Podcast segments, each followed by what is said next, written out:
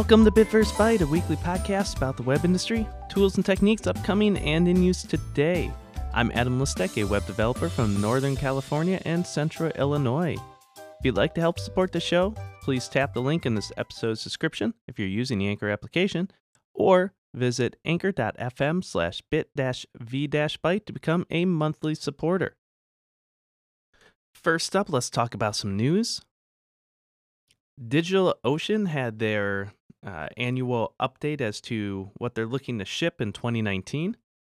And there's a couple pretty cool looking things on there that I, I want to make note of. You know, one especially that I'm looking forward to more than anything. Uh, but they are talking about doing some managed databases. They're starting with Postgres and then they're releasing MySQL and Redis later on this year. But both of these are, or all three of these are pretty cool because not having to worry about managing the database itself and performance would be very helpful for me. You know, I've had to spend a lot of time making sure that it's optimized for, say, WordPress in my case, and just not having to deal with that would make my life infinitely easier. So I'm really looking forward to that.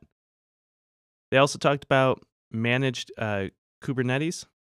And although it's already available, there will be a bunch of enhancements such as a container registry, auto scaling, automatic upgrades, and support for deploying and managing workloads. I'm only personally starting to dive into this and figure out how it can fit with my overall strategy for hosting. But I'm pretty excited just for the ability to kind of manage the machines underneath, put Docker on top, and really kind of set it up for auto scaling in the long run. And so I'm really looking forward to see what I can do with it, where I can go with that, and what DigitalOcean will allow me to do that makes it a lot easier. And finally, they made note about uh, spaces, which I use for backups and for file hosting to some degree. And they're going to be adding SSL certificate support on for their CDN endpoints and subdomain support to really kind of allow for static site hosting. You know, I've used uh, Cloudflare kind of to do this a little bit through their caching. I've used Azure to do the same idea, uh, but it'd be really cool to do this with Spaces itself. And I have done that, uh, but with some hacks around Cloudflare workers. It'd be just neater to be able to do this a, a little bit easier and more native way. So, looking forward to all those updates. I love DigitalOcean to make my life pretty easy, so I can't wait to see what they come out with. There was a pretty large mortgage document breach in terms of talking about kind of recent breaches and you know privacy issues out there. So early this year, and we're not even far into this year, but there was an unsecured Elasticsearch, which is a search engine, a database that was containing many millions of highly sensitive mortgage documents dating back about a decade. And this was left exposed to the internet for about two weeks. So once a security researcher kind of noticed this and informed the company, they shut it down very quickly.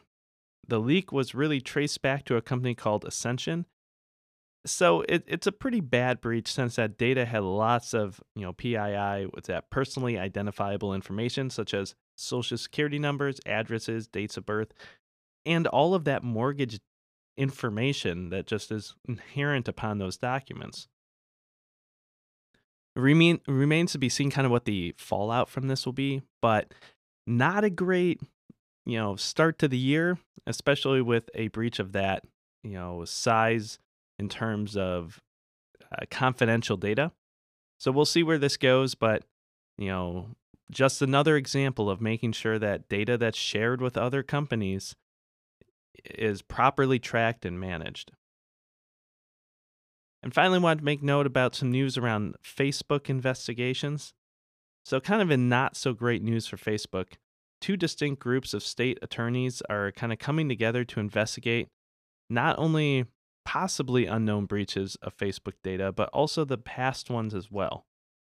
Although Facebook is playing it off that they are kind of helping them sort through the issues, the investigations themselves don't really lend themselves to that narrative.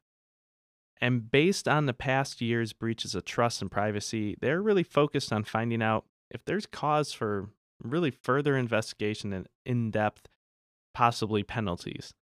So none of this really looks good for Facebook ultimately, but it, it's really kind of a culmination of what's been or, what it's been building to uh, because there's just been so much news and so many bad situations that Facebook has found itself in uh, that were very self inflicted that it was only a matter of time that a lot of these investigations kind of wrapped up into a larger one that really looked in depth at their practices, what they're doing, and where they might be failing at.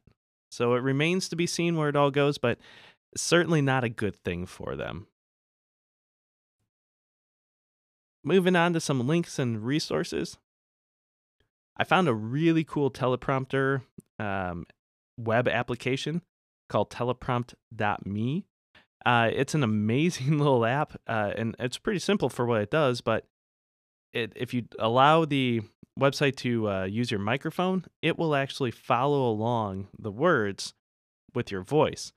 So instead of you having to set like a scroll speed, for example, and like hope you stay within that, it has most every other feature, but it will kind of automatically follow, which is really quite helpful. You don't have to worry about fitting the speed, and you'll actually kind of um, make it where you want to go and naturally follow the rhythm that you're going to use. Plus, it's free and it works really well. So check it out. I thought it was pretty neat. I'm definitely going to try to use it for a couple projects I have in mind. There's a Picus Picus app, I guess. Um, basically, uh, it's a Google Fonts kind of logo creator, and it's pretty simple. And essentially, it's a way to create a logo based on a font. And you know, you it's simple but kind of a handy tool to generate ideas. I think. And with kind of the trend to move away from you know logos themselves or maybe the importance of logos is not as much. I mean there are definitely cases where that's not true but in many cases, even a fancy font or a different stylized font can substitute for you know having a really specific um, logo or set of shapes or way to do it because eh, you know in reality a lot of folks don't even look at the logo uh, for smaller businesses i've found uh, sometimes those can be used as a marketing tool and really differentiate yourself so there's certainly value but in other times, you know, it may not be that big a deal, and maybe this is all you really need. So this is a way to kind of generate ideas. Pretty cool. I, I definitely check it out. Another tool out there is called uh, Blob Maker. So if you kind of need this background CSS blob style uh, images or graphics, this is a tool that will help simplify that. The blobs generated are actually downloadable as SVGs, so they can be infinitely scalable and used on your page in any number of ways.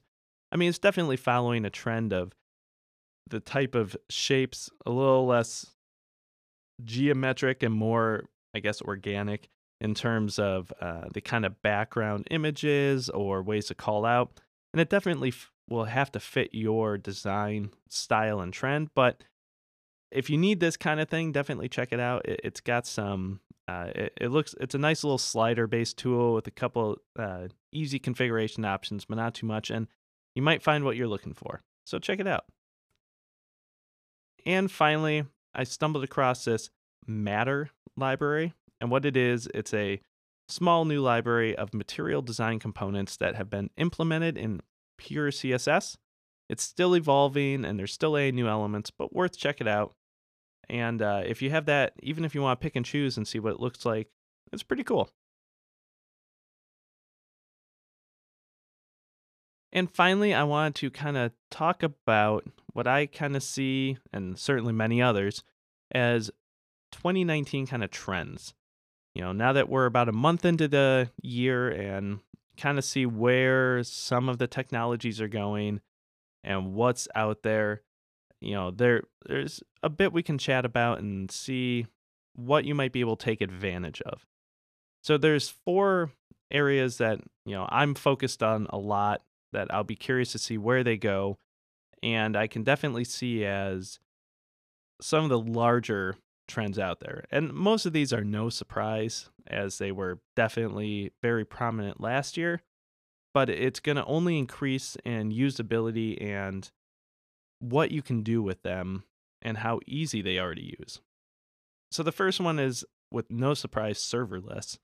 And really all this is me means is instead of you standing up a traditional like uh, VM and saying, okay, I'm going to install a bunch of software and then manage that, it's really kind of just a bunch of managed software that you can plug together. You know, there are definitely servers running all this. It's just saying that you as a developer can hook in to use these services without you having to worry too much about all the backend configuration. You're just consuming it and allowing your application to use that without having to worry about all the kind of nitty gritty. And this has become extremely popular for many reasons. It frees up a lot of time, helps a lot of folks, uh, especially that don't know as much, not have to worry about all that stuff so they can just kind of dive in and build what they want. And so, obviously, it's a huge trend, but it's been evolving very rapidly. And there's many different ways to do it, some good, some bad, you know, and everything fits different use cases. So, I think we're going to see is a bit more um, of the technologies maturing a bit and becoming a little bit more stable uh, and a bit more diversifying as new applications are kind of found to be, you know, good use cases for this. And so a great example of that is one of my favorites, Cloudflare Workers, which traditionally you're like, oh, JavaScript at the edge. How is that really serverless? Well, if you think about it, so much stuff on the web is built on JavaScript. And also, it's really just another programming language to do logic. And if you're doing that kind of logic and routing and taking care of backing technologies and storage and that kind of stuff, well, it's not really any different than any of the other ones, and it's just in a different language. So there's going to be that trend towards more and more of this, and perhaps even kind of the ability to span your various um, functions across different uh, platforms to kind of have that fallback if you need it. So pretty cool. Um, definitely dive into it if you uh, haven't had a chance to yet, but I think it will. You'll find that there's a lot out there. So GraphQL is another one that I see becoming a, a lot bigger in terms of what you can do with it. So this is kind of a replacement for REST services, and it's a it's similar. I mean, you're making these API calls to this service and you're getting return data, but GraphQL is meant to be a heck of a lot more flexible. You know, and with REST calls, oftentimes what you would do is make a call and it would return a bunch of data. But if you needed to join pieces of data from various parts of your application or only get parts that you needed, it was a, a lot harder to do that because the calls weren't really set up for that way you would really just make the call and it would give you essentially what the server you know determined that you needed and you would filter on the application side. So really you would end up with a lot more data than you usually needed. Graphql is kind of set out to kind of fix that and really make it so that when you make a call you're only getting the data you're allowed and only getting the data you really need. And so you're really doing the filtering on the server side rather than on the client side and with the hopes that you just don't get all that extra data. It's more efficient. You can make more uh, focused data calls, and it's just a better approach. Now, it's really starting to ramp up in terms of usage. You know, so many things are entrenched in using REST, and there really isn't anything wrong with, you know, REST. It's just this is a different way to do it, and depending on your needs, this could make a lot more sense. But if you haven't explored it and kind of taken a look at what it can do for you and how it might fit, definitely check it out. It's got a lot of potential, I think, and I'm sure we're going to see a whole lot more of it coming soon. The other another one I want to talk about is static site generators. They're really seeing a resurgence in the past two years. Um, I'm I myself am starting to use them more. I've used them on a few sites. And they definitely don't fit every use case by any stretch, but they are very useful because it's almost kind of a um, throwback to how the you know web started, where you're just generating these static pages that are being consumed. You don't have to worry about it going out to a database or doing all this stuff. But at the same time, you want some sort of you know way to easily update these sites without spending a ton of time and effort hand coding or crafting it. You know, and that's why almost every static site basically takes markdown files and it then converts it to uh, the site itself or it generates that and then just places those files where you need them that can be read. These, the power behind these and the flexibility is becoming more and more and more as time goes on. And I think that we're going to find you're going to be able to do a whole lot more. It's going to kind of start to blur the lines a little bit. But at the same time, it's another alternative to having these very heavy applications such as WordPress, which, no offense, I love WordPress, but it will help to be an alternative to those where maybe you don't need all of that for a site.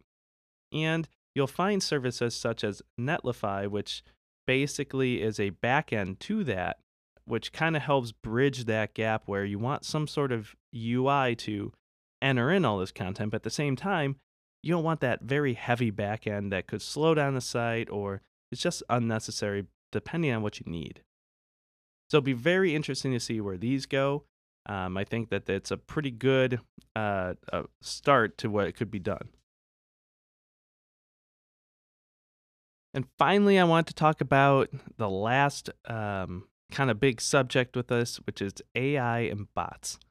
And they kind of go together, but uh, you know, we saw a big push towards all this kind of stuff in 2018 and 2017, really. But I think we're going to see a lot of maturing and reasonable expectations to what this can do. So, you know, there's a big push like, let's make AI and bots and everything in 2018, but it really has to fit your use case and, and what you need because it obviously isn't going to work for everywhere and it doesn't even make sense to put everywhere. You know, bots are just kind of essentially shortcuts within chat programs to kind of make it easy to kick off or ask a question or get a status on something, which I, I believe they're they're really just kind of utility tools. And I do think we're going to see more and more of those, especially as they're easier to create, because there is something to be said for the push towards Slack style or Microsoft Teams style uh, chat environments where I can just stay within that environment and query out to my other tools just to see what's doing and then maybe be able to interact a little bit or just share that with the team. So there is going to be, I think, an increase of that more so on the tooling side to kind of help you create these things pretty easily, a little more flexible, that kind of stuff. In terms of AI, though, I think that there's going to be a little bit of a pullback in terms of where all of this goes. I think there's going to be a big push into certain areas that it makes more sense to do. And that's really going to be driven by like the bigger companies. You know, Google's you know very much pushing it but the applications they found make sense you know like a google home or your google assistant something you're talking to that can do more with this but you know the thought of just putting an ai on a website as a chat client doesn't make much sense unless it's to a very minimal degree like like intercom is where you have a chat pop up when you visit site hey hey i want to chat you know let me know if you have any questions maybe the if it's a minimal AI that's easy enough to use, it can respond very simply to some you know questions or say I'll direct you to a person. But really, it's kind of overkill for many of these things. I think we're going to see some more interesting applications, but the concept of kind of putting AI and everything really doesn't make much sense. And so we'll we'll kind of see where it goes from here, but I, I think it's just going to focus more on specific areas than others have in the past. So that's kind of my thought about what the trends of 2019 will be. You know, we'll see if I'm right or wrong. Uh, but either way, areas to definitely keep an eye on and look at. So with that, follow this podcast on Twitter at BitVBite and Facebook at slash BitVBite. Thank you for listening, and please join us next week.